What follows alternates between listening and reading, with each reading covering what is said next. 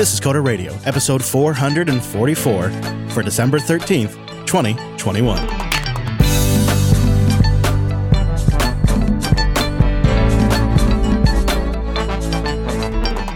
Hello, old friend, and welcome back to Jupiter Broadcasting's weekly talk show, taking a pragmatic look at the art and the business of software development and the world of technology. My name is Chris, and joining us, perched right there next to his microphone like he was just last week, it's our host, Mr. Dominic. Hello, Mike. Hey, how are you? Oh, do you really want to know? Sure. I want to know how you're doing. I'm okay, busy. Been writing a lot of C# last week. I could tell because, the tweets and the Slacks have dropped down. So you must be pretty busy. I mean, you pop in from time to time, but yeah, a little bit of crunch time. So how are you? I sound like you're ready to explode. Remember how we used to say I'm going to go postal? Remember how that used to be a phrase back in like the 90s, maybe it was? I do remember. Yeah, that's how I feel. I mean, I don't know what I got to do to make sure the end of the year does not turn out to be such a damn grindfest every time. But I forgot just how bad end of year grind can get when you run your own business. And boy, am I getting it this year. Ground into the ground. Let me give you a taste of like my last 4 days. Okay, this is just a taste. You're not going to believe this, but it's all absolutely true. I'll start with the more believable. We've had some new projects in the works, and I just killed one of them that we've been working on for a while. And it's hard. You know how that goes, right? Mm-hmm. And on top of that, we're trying to figure out and coordinate moving the live time for Linux Unplugged, moving the record time for Linux Action News, and tweaking some of the stuff there, while also figuring all that stuff out. Also, like trying to figure out a new network-wide membership program that involves different platform providers, legal contracts, and like all this stuff, while also trying to keep the content rolling in the weekly shows, of course. While all this is going on, all of like the new show stuff I was trying to figure out, I couldn't sleep. So I hadn't slept for days. Oof. And of course, it's the f***ing holidays. So ho, ho, ho. I got to like buy gifts and see family on the weekends all the time. That's been great. And legit, this weekend, I lit my robe on fire. What do you mean you lit it on fire? I lit the Coder on fire. Like actually on fire? Yeah, it got bad. So I do this family holiday shopping trip with my dad. And we didn't do it last year because of COVID. But we did it this year, and we got some whiskey and some cigars, and I had a cigar. I don't smoke very often, but I had a cigar. So you had fire and an accelerant. Yes. It was a newer version of the robe because I gave my dad a robe, and I had a robe. It had like a little bit of this like peach fuzz on it. So I'm sitting in my chair, man spreading, right? And leaning over, lighting my big gentleman cigar on fire. And a piece of the gentleman cigar falls down between my legs, like, so it's already scary because, as other gentlemen out there know, when object begins to fall between your legs in your crotchular region, you instinctually like close your legs, right? Right. But it was a big chunk of fire. I kind of stopped myself, but now I don't know, because I've flinched, I don't know where this ember is, right? But what I see is like when you turn on a propane heater and there's like this plume of fire that just goes across the entire heater. That's what my robe did because of the peach fuzz that was on there. So I'm sitting here, and all of a sudden, I just see this plume of fire that spreads out between my legs, and my ass starts getting hot. Like, I'm not even kidding you. I'm like, I think I get it, but then my ass starts getting hotter and hotter, and I'm like, oh, crap. So I'm like, I'm taking the robe off, right? Throw the cigar, because I'm not even thinking anymore. So I just throw the cigar on the carpet like an idiot, although it was fine. I rush to take the robe off. I throw the robe on the floor, and I start stomping on it, right? Because I'm trying to put out the fire. And everybody's like, what the hell just happened? And I figure the robe must be completely destroyed, right? I pick it up. I open it up, look at the inside.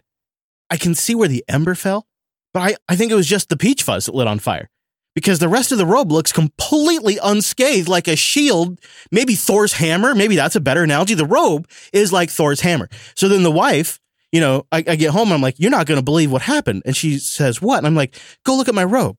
And, she takes out the robe. She's like, what? And she's like, this little burn mark here? I'm like, the whole thing was on fire for a second. No. She says, it's fine. How could it have been? It's not even singed. So, the peach fuzz took one for me. That's amazing. And what is it? Antimanium? What is that Wolverine's made out of? Adamantium. Adamantium. I think that's what the robe was made out of because it's just fine. It's unscathed. That'll put hair on your chest, though. I don't drink much, but I was out shopping, and we went to dinner, and it's been stressful. So I got myself a couple tequilas, and now it's like I'm having a 3-day hangover. It was Saturday, today's Monday, and I still feel like I honestly don't know how people drink these days and not feel like hell, because for me, it does. It just makes me feel like hell. So that's been my last few days. Yeah, I don't touch tequila, that stuff. Even smelling it, it's like, oof. Killing projects. Burning ropes. Moving shows around, which when you move time shows, right, you got to coordinate with the host. You know this. We got to coordinate with the editor. We got to make sure that we can do it at this particular time. You know what it's like when you're doing it for 2 shows at the same time and trying not to miss a beat. It's a nightmare. It's just been a nightmare. All of it's just been horrible. So I'm in a good mood today. So let's do some damn emails. Actually, Mike R. writes in with some handy guides for developers that are looking to port over to M1 hardware. But he also wrote in, he said, you know what? I kind of agree with Chris's M1 Max experience where, yeah, it's fast. It's really nice. But I was oversold. I was oversold on the performance. And what it is, it's like every component you can tell is really performing at its peak. You know, the disk system, the memory bandwidth, the CPU, all of that is really great. But it's not like, oh my God, my life has changed. It's just, oh, finally, it's as fast as it should have been. He said, so I've been making a guide for the last couple of weeks. It's not perfect. It still needs a lot of work, but I wanted to share it with anyone that would find it useful. It's the Apple Silicon Guide on GitHub. He also has a VS Code guide. I perused through this, and the reason why I wanted to bring it up in the show, and I'll put a link in the notes, is for somebody like me who's coming from Linux and isn't like quite sure what all the little ins and outs are of getting macOS humming on this thing and what settings to tweak. This is a great, great guide for that. I mean, he does a fantastic technical breakdown of the architecture as well, but then he gets into the specifics of porting an application to Apple Silicon, debugging kernel extensions, working with the audio core, all this stuff that I really had no idea about because it's all a foreign language to me, and I found it to be pretty useful if you're coming from that angle. And I just wanted to say thank you to Mike R. for sending that in. We'll have a link in the notes about that. So if you got any M1 strugs, check it out. Cool. Yeah, not much to add. Just kind of a FYI. So Vikram writes in with a feature request for the Coder Radio program. He says, you mentioned something in an episode once, and I wanted to go look it up, but I wasn't sure what episode or where it was. So I looked in several show notes, couldn't find it. I thought maybe it was on Linux Unplugged as well. I'm never really able to remember because I listened to both of them. I looked in the show notes, and I did find that you talked about it in Coder Radio, but it's possible it was mentioned elsewhere. So I thought, you know, it would be really nice is a more advanced search. Something like Elasticsearch for the show notes would be amazing for podcasts in general. Well, it just so happens the orange one wrote in about a rad show notes tool he's made for the whole network. The orange one says, hey, folks, a while back I helped Alex from Self-Hosted build a show notes site at notes.jupiterbroadcasting.com. We collaborated in the Self-Hosted Discord, and people seemed to like it quite a bit. So I made a post on my website about how I put it together. And this is actually a really great read. He uses a lot of different technology that we talk about a lot on the show to build this. He says that he's recently been falling in love with Python.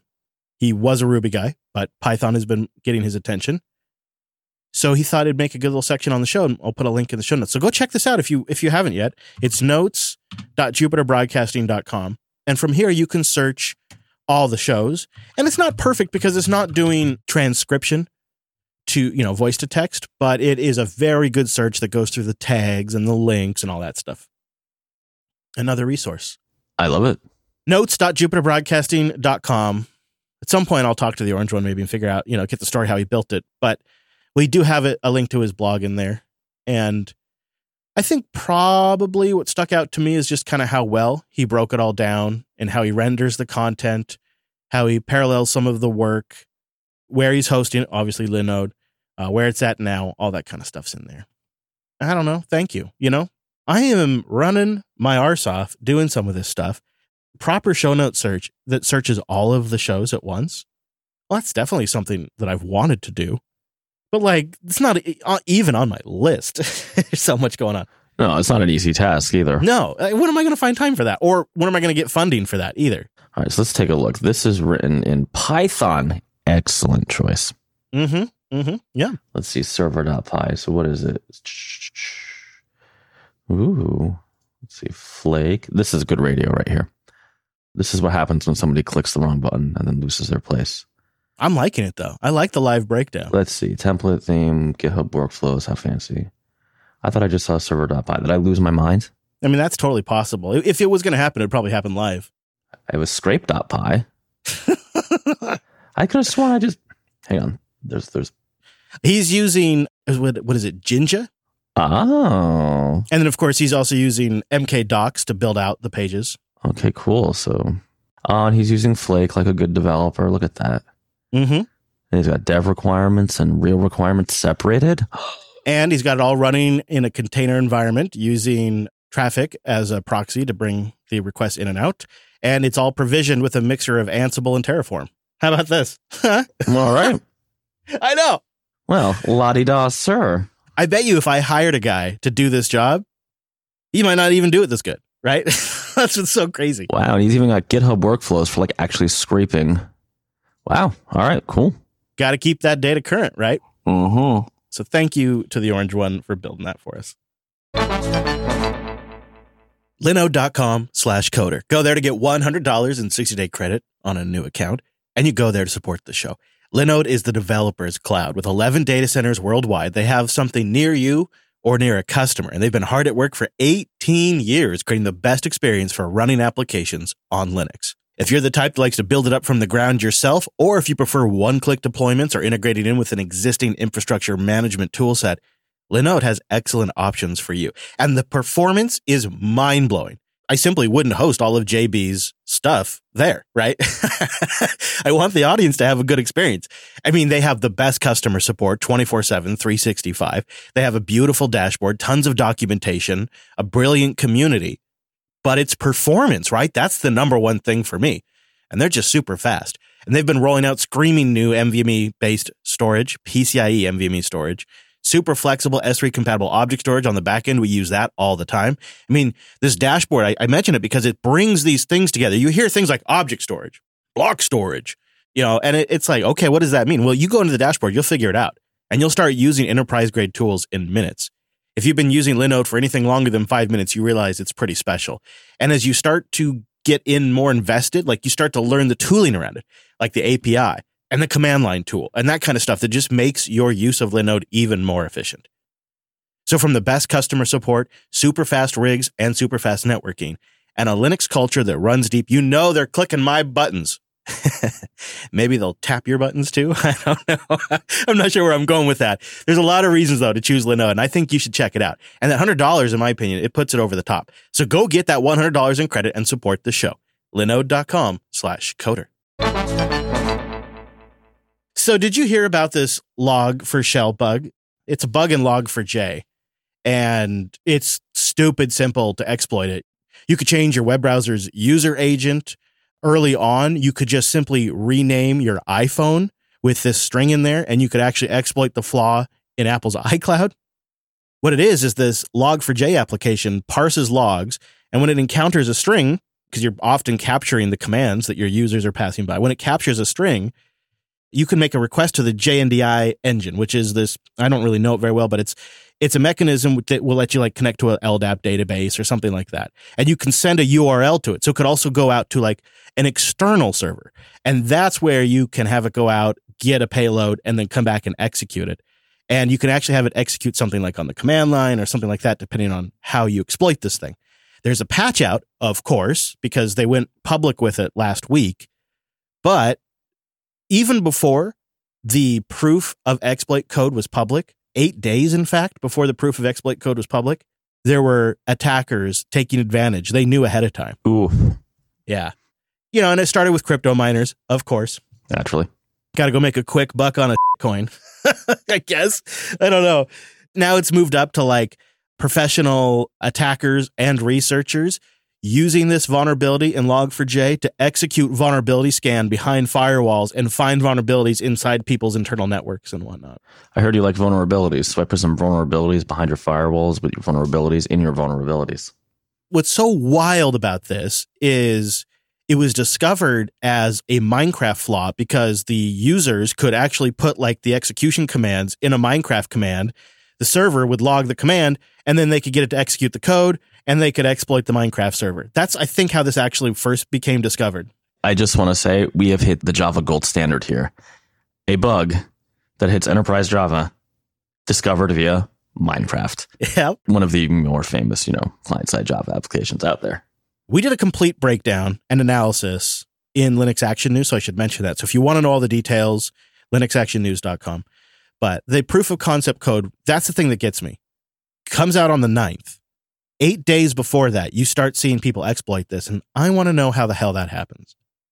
This is bad enough because Log4j is one of those little bits of pieces way down the stack that you don't even think about when you're thinking about securing your infrastructure, right? Because this thing's just handling your logging.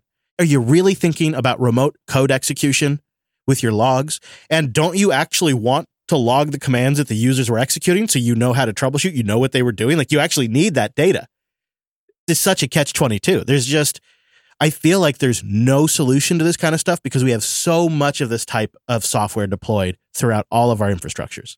The more dependencies and as more complicated your stack becomes, just the wider the surface area, right, for you to get hit with one of these. So, I mean, there's been some high-profile NPM vulnerabilities that you use an NPM package. And mm-hmm. NPM, we haven't covered much, but yeah, NPM has been having a real hard time. It's been bad.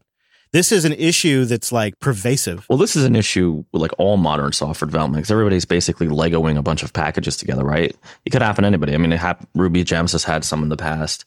Theoretically, pip could, right? I'm sure pip has. I just don't know about it. But this is the downside. Vulnerability goes back to 2006, and it just really underscores no software infrastructure can remain static. You always have to plan to update it down the road. Even if the core application doesn't get updated, you have to figure out a way to be able to update the underlying OS and libraries. You have to be able to build for that. And that is not always as easy as you think it could be. I would imagine. You build something, and then you update these libraries and you change things. It's something that we don't talk a lot about, but when you change some of this stuff for security purposes, it sometimes changes how long a function takes to execute. Mm-hmm. And that can mess with a lot of stuff. Just something like that. Yeah, I have actually a real-world example from a few years ago when, remember the Heartbleed OpenSSL stuff? Oh, yeah. They pulled the Ruby gem that worked with SSL1, and you had to use, a newer version. Fine. But that newer version wouldn't work with older versions of Rails. Oh, yeah. So now, to get a security update, you're upgrading your entire application to whatever the new version of Rails is. And depending on how far back you were, the level of change we're making became more and more significant. That kind of stuff, sometimes you find out about it ahead of time, and sometimes it's stuff that is sort of so low on the list that nobody really makes a big noise about making an update like that, and it bites you, and you don't even really know where in the stack it happened. It's such a hard problem. But there is a patch out there. Any version of JVM released after 2019 doesn't have the vulnerability. Of course, the problem is there's a lot of deployments of older JVM out there. Even Steam, Yep. Steam and iCloud. Even these huge groups that big part of their business is their online service, they end up on old versions of JVM. And anybody who's ever worked in a large enterprise or medium business has seen this happen. Good luck. I've been hearing from a lot of you out there that have been scrambling to patch. I don't miss that hustle. Good luck to you. I'm going to do an ad for Linux Action News, and I'm going to play a clip right here about the funding model. So a big part of this is Log4j has not been getting properly funded at all for the last decade. It's like two dudes working on it by themselves, and it's become this key piece of infrastructure for all these billion-dollar companies. And they're like, "Well, pay us." And it's not that simple. That's what this clip addresses. Google and Amazon, they're not going to go on Log4j's Patreon and become a Patreon supporter in one of their tiers, right? That's not how these massive companies work. They live in the land of invoices, POs, and ACH payments, not PayPal payments, not Patreon payments, not GitHub sponsors. That's just not what these companies do. They have finance departments. They don't have individuals that have PayPal accounts that go support some developer.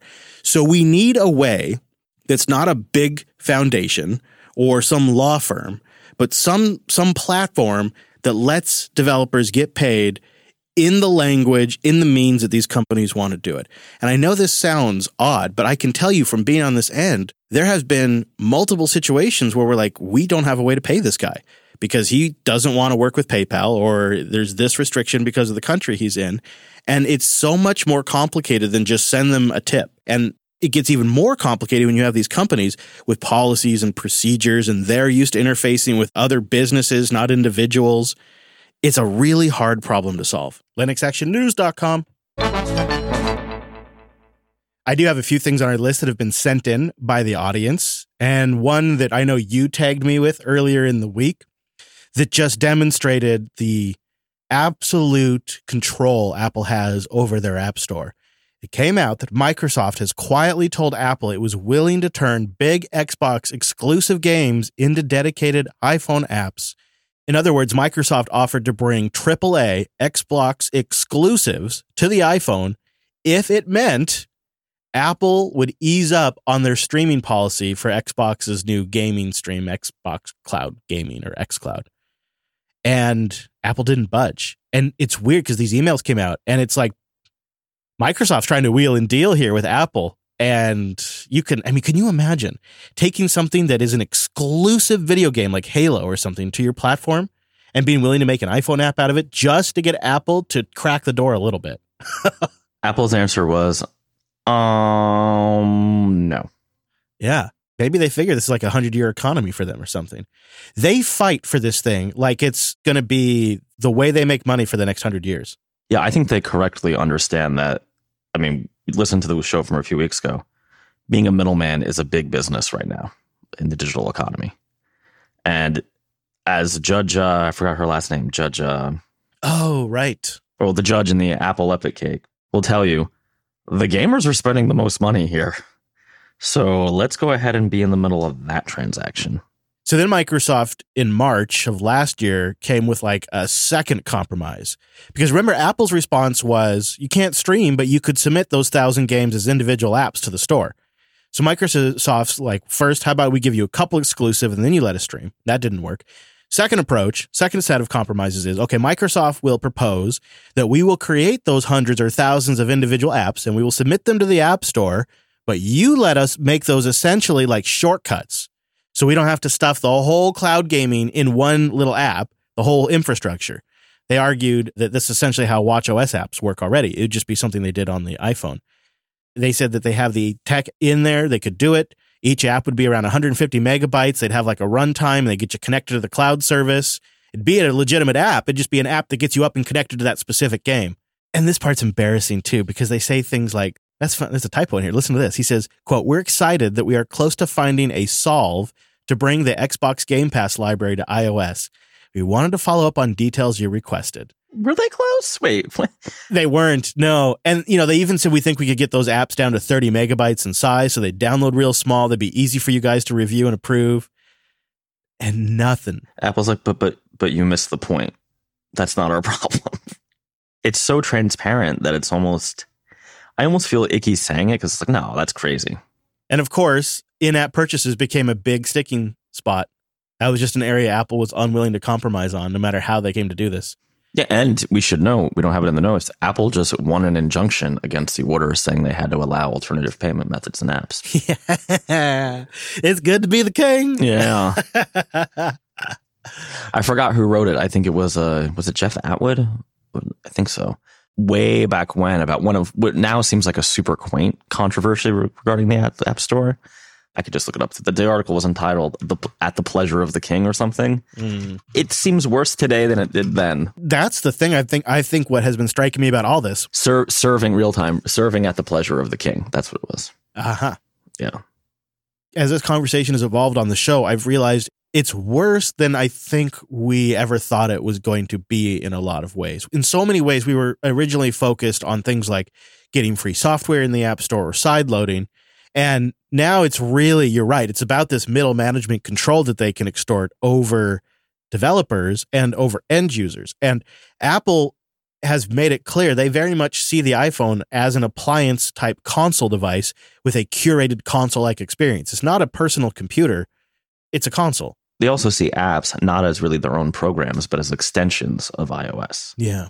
At first, I was resistant to that line of thinking, but the more I hear and the more I kind of just like have been following this, I mean, the level of control here is pretty substantial, perhaps. Do you think they view it the way they view apps? Do you think they view them as, you know, developers should be grateful that Apple's building this and that they're just extensions of the OS. Do you think they view it that way because they create the APIs? Well, I think they basically said that in the courtroom. Okay, did they? Okay, yeah, I kind of recall that. They didn't use the word grateful, but they said, you know, we invest all of this. We built the platform. We need to... Tim Cook just said it outright. He dropped the whole veneer of security. He's like, we need to recoup our investment, which is laughable because they definitely have. I mean, I'm not even thinking App Store. I'm thinking like iOS core APIs, things like ML APIs and audio and video APIs that let you access the camera. I wonder if they view themselves as, well, we've done most of the hard work. I think they think both, right? The hardware, the APIs, the SDKs. Right, of course. But Apple's always been like this, the my way or the highway. I think the difference is nobody could have foreseen, or nobody did foresee, how substantial to their business being a middleman, right? Being, you know, that App Store fee was going to be. Yeah. And they are a publicly traded corporation. I know people are going to write in and say it's not true.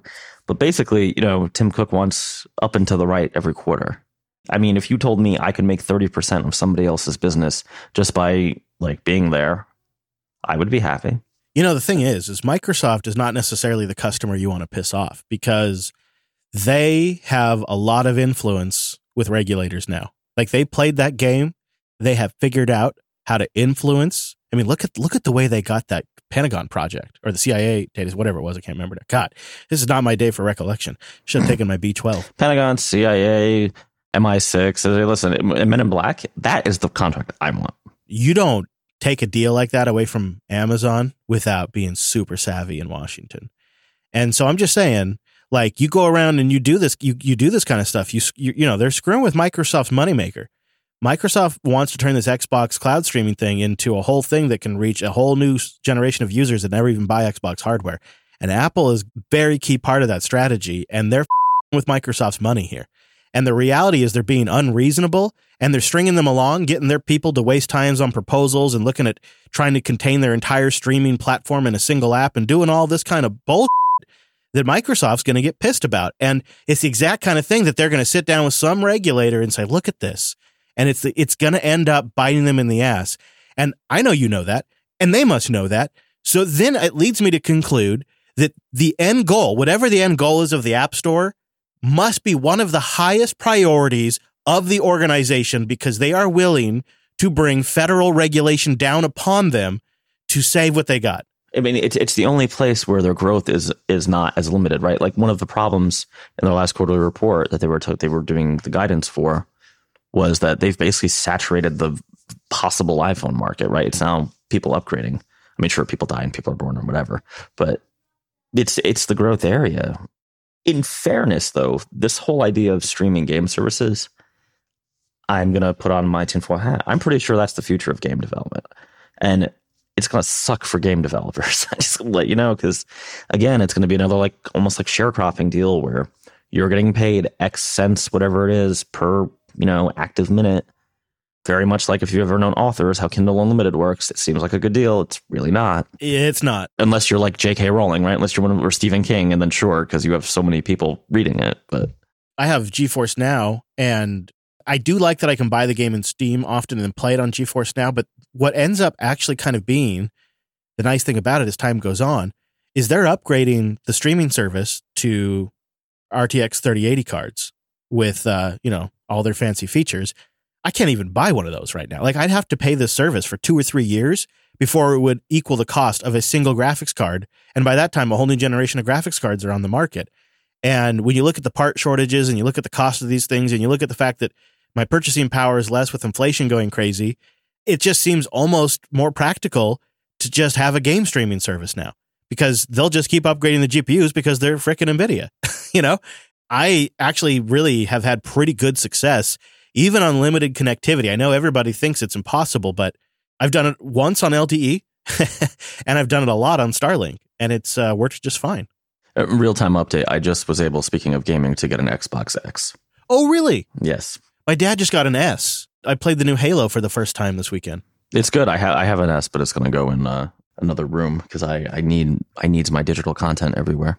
I got to say, games are looking good on that thing, and Halo, you know, full on surround sound support. So like bullets are whizzing past behind my head, and it was fun. I haven't played a good Xbox game in these current generations, and I know Halo's not the pushing the graphics all the way to the ultimate, but I really like it. So what made you? Because I know you're a Switch guy too, but are you just kind of like me, kind of getting done with the games on Switch right now? Yeah. I mean, I've wanted one for a while, and it's more. I got an email from Walmart because I have that weird Walmart alert thing. No, they're Prime. I don't know what they call it, but oh yeah. So they do a thing now where they periodically get them in PS5s. And if you're part of their whatever Walmart Prime is, you get first dibs. Uh-huh. So I just went in, and because I do it on the app, right? So you're logged in. You just like your information saved. Wham, bam, there's your Xbox. Oh, I probably shouldn't know this. Now, it's not coming till January. Is there a particular game you're looking forward to? Probably Halo. I mean, I haven't done serious gaming in a long time. I just got back into it. I just finished Assassin's Creed Origins. So I think I'm going to pick up Odyssey and then Valhalla. Yeah, it's going to look good. Oh, I think so. I just bought the new Metroid Dread on Switch. I have it too. I haven't played it yet. It's hard. Is it? A lot of it is about speed and getting through the map as fast as possible. Now, the thing that I love about it, being an old fart, is that it's a 2D side-scrolling like the original Metroids. Nice. Yeah, I really like that. And only, of course, they bring in moments that are 3D because they're using a 3D rendering engine to actually do it like they do with the Mario games now. Pretty good game so far. I have not gotten very far. But that's a great example of like, I aspire to be gamer. I aspire to be like somebody who can just switch his brain off and sit down and play for a couple of hours. And it's a rare game that I can actually do that with, and Breath of the Wild was probably the best at it because it's so engrossing. So that's a special treat for me when a game can hold my attention and I'm not thinking about work. It's like a special escape. So I hope the metaverse is real. I hope VR takes off because psychologically, I think it'd be great for me. If I could go upstairs after this show and put on a VR headset and be at the beach, I think that'd actually be pretty good for my mental state. Mm. That's my one VR experience that I've really truly had by myself where I wasn't like at a tech demo or with a group of friends. I have an Oculus like DK1 or whatever they were. Nice. I was here in the studio one night all by myself and I hooked it up to the studio machine and launched one of their demos, and it was a raft in the middle of the ocean with a little cabin on this wood raft, and I could climb up the ladder and sit on top. There was a chair up there. And I just sat there on this raft in the middle of the ocean, and I had headphones and all that kind of stuff, and just chilled the hell out for like 15 minutes. And I actually felt like I was there. And it was like, whoa. It's probably what like people who love meditation and really feel like they get something out of it probably was as close to that as I get.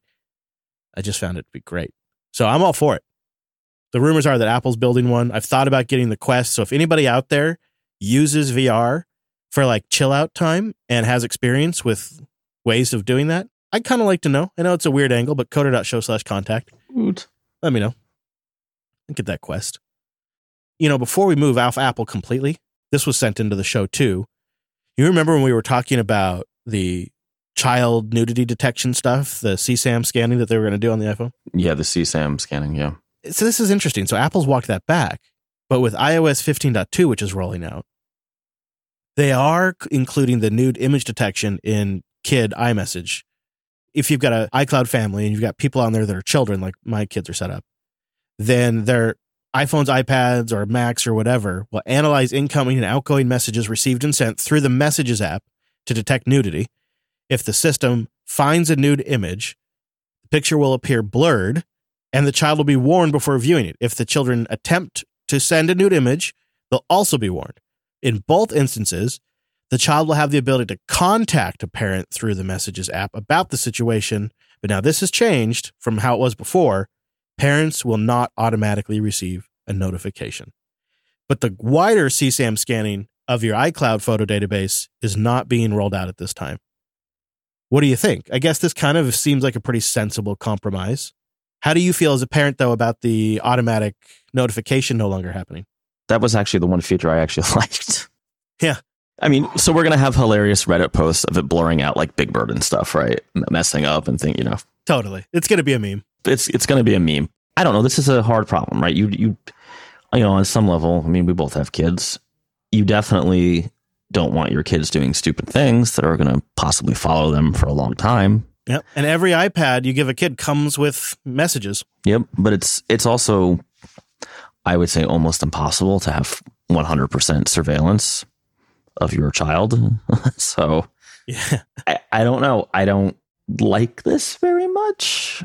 I mean, I also don't like a lot of things very much when it comes to like kids and technology. I don't necessarily agree.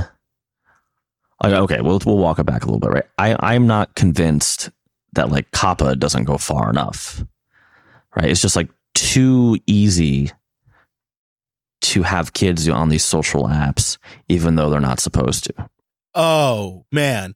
TikTok, I swear, is going after my younger kids. Like it's wild. I know. And it's a constant near daily battle. It's strange. And like YouTube is just like dying. Like I showed my kid one video on YouTube and I could see his eyes like he was getting sucked into the black hole. And I was like, no, you're done.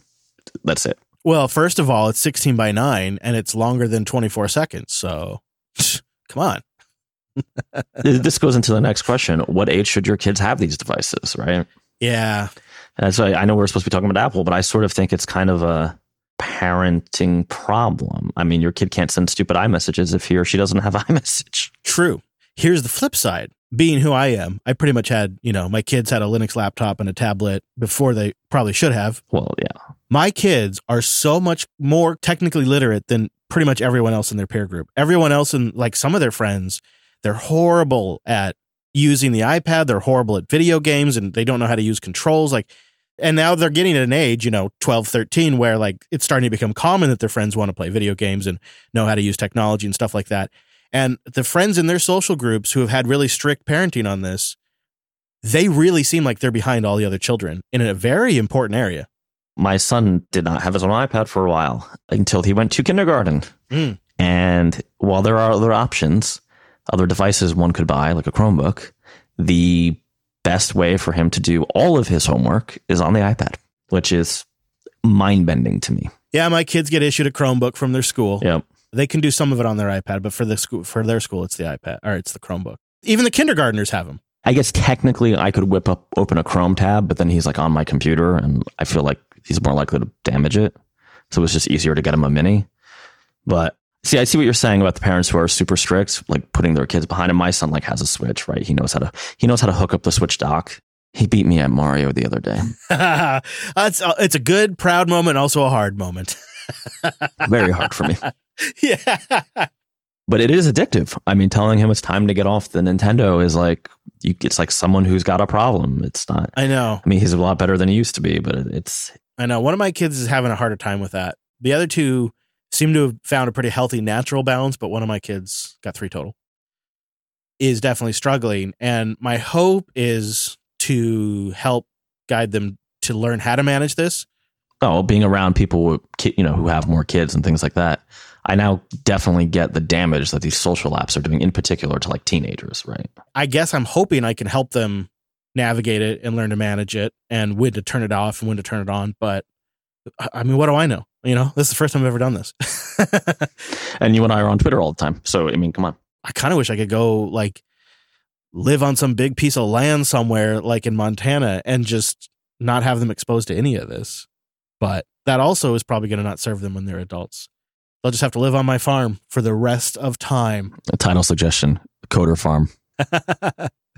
I want to thank our members at coderqa.co. You guys are our army that keeps us going, and we appreciate you. You can now get an ad-free version of the show, ad-free, support the show, and get the Coderly report. We've also launched the network membership at jupiter.party, so you can, for the price of two shows, although right now it's $2 off for a year, so for less than the price of two shows, you can get access to all the show special feeds, including the Linux Unplugged live stream, self-hosted post-show, the Coderly report, all in one feed.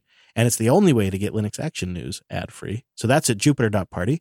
But you're a Coder QA member. We still appreciate you. And even if you're not in a spot to be a member, even if you're just a listener, maybe you take a moment to tell a friend about the show.